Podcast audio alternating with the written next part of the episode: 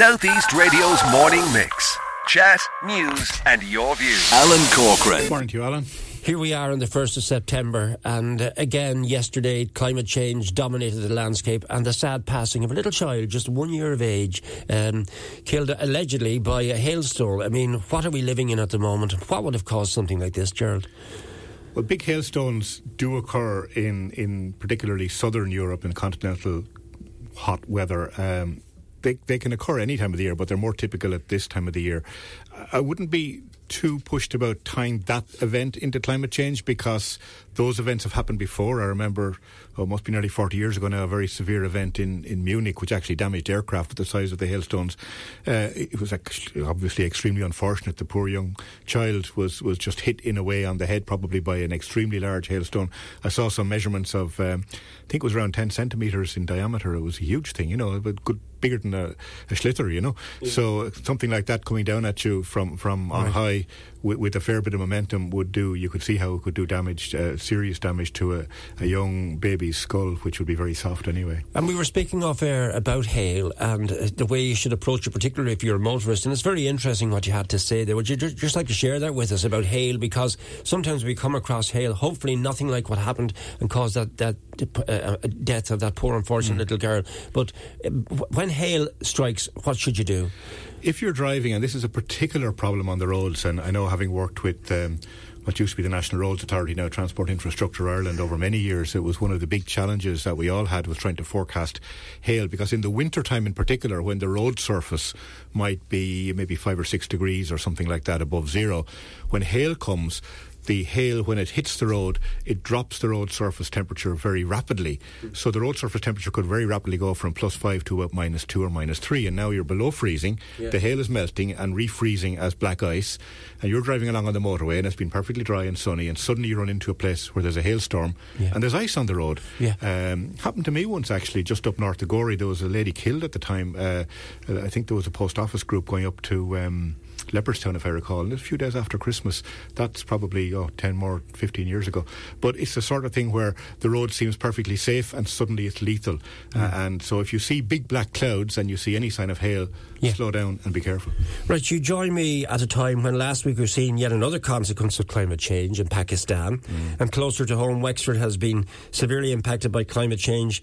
Um, we've seen what happened in Uras. And as I mentioned yesterday uh, in the package I did with, when I was in Uras, Eamon The Director of Services, uh, described coming at the top of New Ross Hill, the sunshine, then coming down, and he described it almost like Armageddon. Mm. Uh, I suppose the first question is what is causing all of this, John? So, with the changing climate, we know that the air temperature is, is higher. Uh, and when air gets warmer, it holds more moisture. There's a, a, relationship between the amount of moisture that air can hold, moisture vapor that is, like mm. the humidity as we call it, you know, that we, we uh, all air has humidity. Cold air has very low amounts of moisture, warm air has much more. And as you increase the temperature, that increases very rapidly. Mm. So an increase of one or two degrees in temperature increases the moisture content of the air very significantly, about 7% per degree. Uh, so if you've got more moisture in the air, when a rain event comes, it can be that much heavier. But it also seems that this is not just something that everything is suddenly 7% wetter. You know, yeah. we, we just get a lot, lot more, fewer very heavy events, but when they do come, they're absolutely catastrophic. And that's a signal we're seeing. I was in Belgium a couple of weeks ago and I was talking to a gentleman there, and he said the last five summers, four of them have been droughts and one of them has been floods.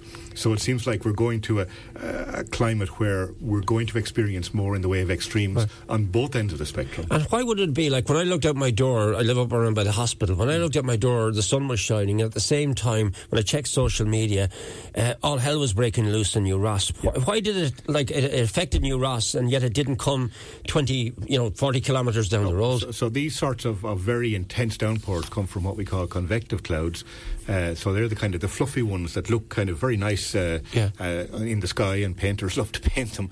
Uh, but they contain huge amount of moisture. They're not terribly large in in aerial extent, if you like. They're very high. They go up very high in the atmosphere, but they might be no more than say ten kilometres by five kilometres in in extent, if you like, yeah. horizontally over the ground. So you can have you know a village completely dry and sunny, and the next village is is completely awash with with uh, heavy rain that's come very suddenly from one of these very heavy, thundery, convective events. And are they linked directly to climate change? Then what you're what you're talking to me about is climate change causing this effect? It's it's in a sense supercharging them. I mean, they've always been there, and they always Yeah. will be there. They're just one of the natural ways that the atmosphere works. But when you've got more moisture, Yeah. you know they're collecting more moisture up from the surrounding air, and therefore they're dumping much heavier amounts of rain when they do dump. So when one of these big convective showers or thundery showers. Uh, happens, it, it sort of sucks in the air from the surrounding areas, and which is why the surrounding areas are actually clear and dry Yeah. because the moisture has been taken out of them, and it's all been concentrated in this cloud. And then it goes up and down and up and down within the cloud, and eventually falls out. And you get, as well as the heavy rain, you get these very sharp downdrafts which bring down cold air, and they drive the momentum of the rain coming down too. So it gets really, really intense and heavy. Right, tonight you're presenting a talk entitled "From Climate Change to Weather Impacts." What can we expect now? It's seven o'clock in Wexford Library, is it? Yeah. I'd imagine you're going to be demands. There's going to be demands on you to bring this all around the county because there's such interest in this. But it's open to the public. Yep. And it's is it free or do you have to have a ticket? No, absolutely no. As far as I know, the library, uh, these, these, these talks, the library have been very proactive in putting on a series of talks of public interest. Uh, I'm just one of them, but uh, Yeah. kicking off their their new season, I suppose, after the summer. Okay. So, can you give us a, a summary of what you'll be discussing then, if people want to attend tonight? Yeah, so I'm going to start looking at, at extreme weather uh, and, and then try to link that back to climate change because when we think of climate change, we probably tend to think, well, it's a degree warmer, it's a bit wetter. We think incrementally, you know, but it's not going to be incremental. It's going to be much more in the way of extremes. And we look at this globally. We look at some statistics from around the globe at the sort of events that, that weather hazards cause. And, and obviously, we've seen in Pakistan recently, you know, a very extreme example of that, something like a third of the country possibly underwater. Um, but in those countries where I suppose life is, is much more marginal than it is here. Yeah. You know, the damage that can be done is uh, consequently much, much greater socially and, and, and to people's lives and health and so on. So we look at, at that. We'll try and, and look at the what we call the epidemiology of disasters, how they're scattered around the world, how they're scattered in time, what they are.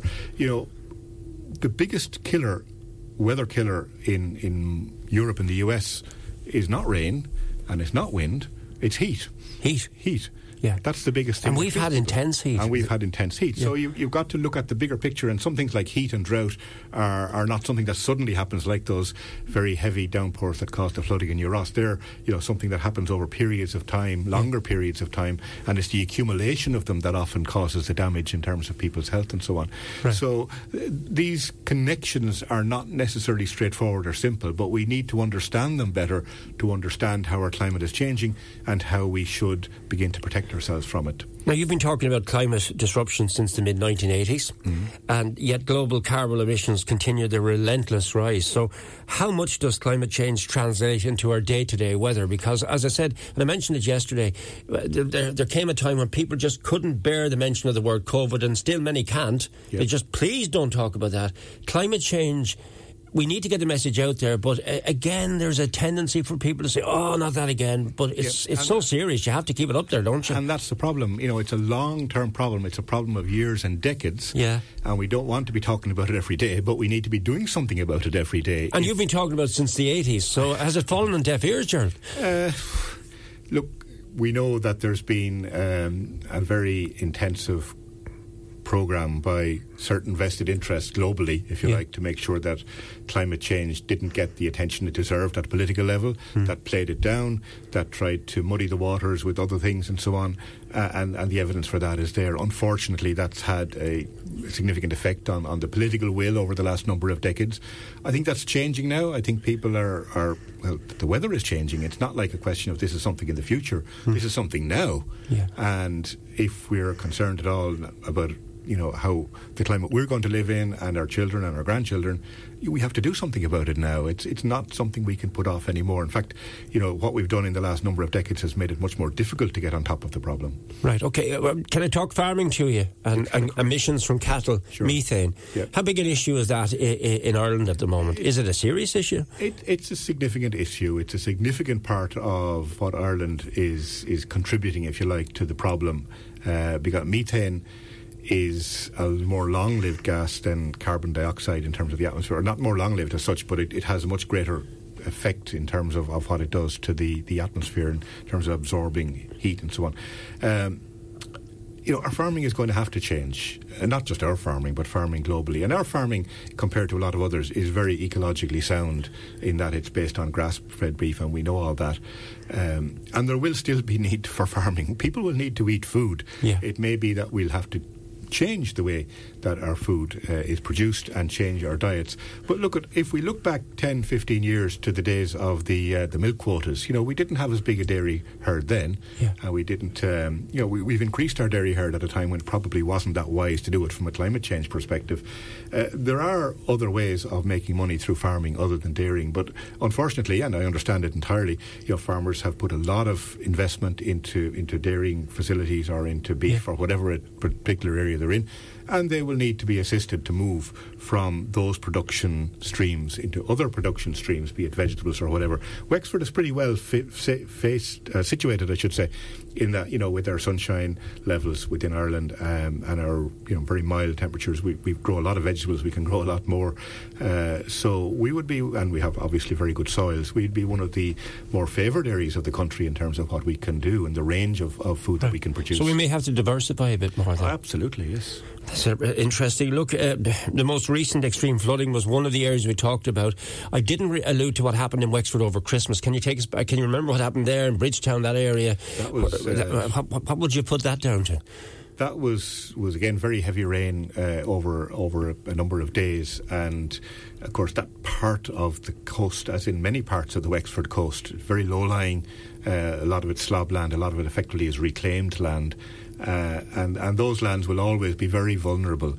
Uh, you have the same across the water in, in Shropshire in England, where you've got the um, or Somerset, I should say, the Somerset levels as they're called, which are, are just uh, south of Bristol there, which are another area of very reclaimed land, and they had very serious flooding there some years back. So because it's low, uh, the the rate at which water can flow off those lands and into the sea is very slow, and when heavy rain comes, it just takes a long time to drain out, and. Yeah. You know, without digging multiple drainage channels, and even that wouldn't help a lot because it's, it's just purely it's so flat.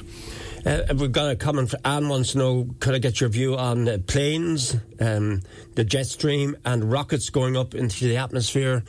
How much of a, uh, an impact is that having globally? Aircraft, aircraft have a big impact. Do they? Uh, Yeah. They do have a big impact, um, and and it's going to be a challenge for us because we live on an island, obviously, Yeah. and we're we're great flyers. You know, as a as a nation, I'd say we take more flights per head than most other European nations, understandably because of where we live.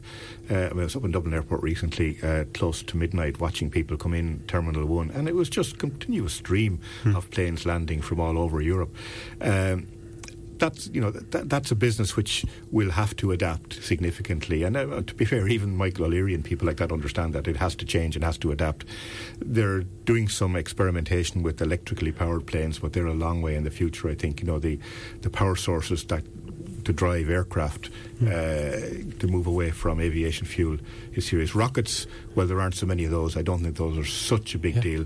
The jet stream is just part of the, the way the atmosphere works. It's it's a ribbon of air. Uh, But it has to adapt as well. uh, yeah, well, the jet stream is a natural. Oh, sorry, yeah, Uh, but but, the, but air flight has to adapt. air flight has to Yeah. adapt, I think, and and that'll be a challenge for us. Again, in Wexford, close to you know probably the busiest port in in the country in terms of continental traffic. Uh, Hmm. that's one of the effects we might see locally is just far far more ferries. Would that be a good thing for us, business wise? It would, Potentially it? it would. Potentially Yeah, it would. yeah. But you know, we need to be ready for it. We need to prepare for it. Uh, okay. We need to start thinking about the infrastructure that that's going to require. Yeah. Uh, not in, even just in terms of the port, but in terms of the roads, in terms of the, the businesses, in terms of the hospitality industry, and all that. That would be demanded by greater numbers of people travelling through Rosslare. Can we look at weather forecasting? Because during the summer, uh, I would have had a number of comments coming in from listeners to say, hang on a second, the weather forecast said such and such and such, but the opposite has happened. Has all this, is it creating havoc in getting accurate weather forecasting? And if so, Gerald, how are they going to be able to adapt to kind of cope with what is happening? Yeah, I, I mean, no one could have signposted what was going to happen in Uras, could they? uh, you could give a a risk of, of very heavy showers, but you cannot at this stage give precision as to where and when that will happen.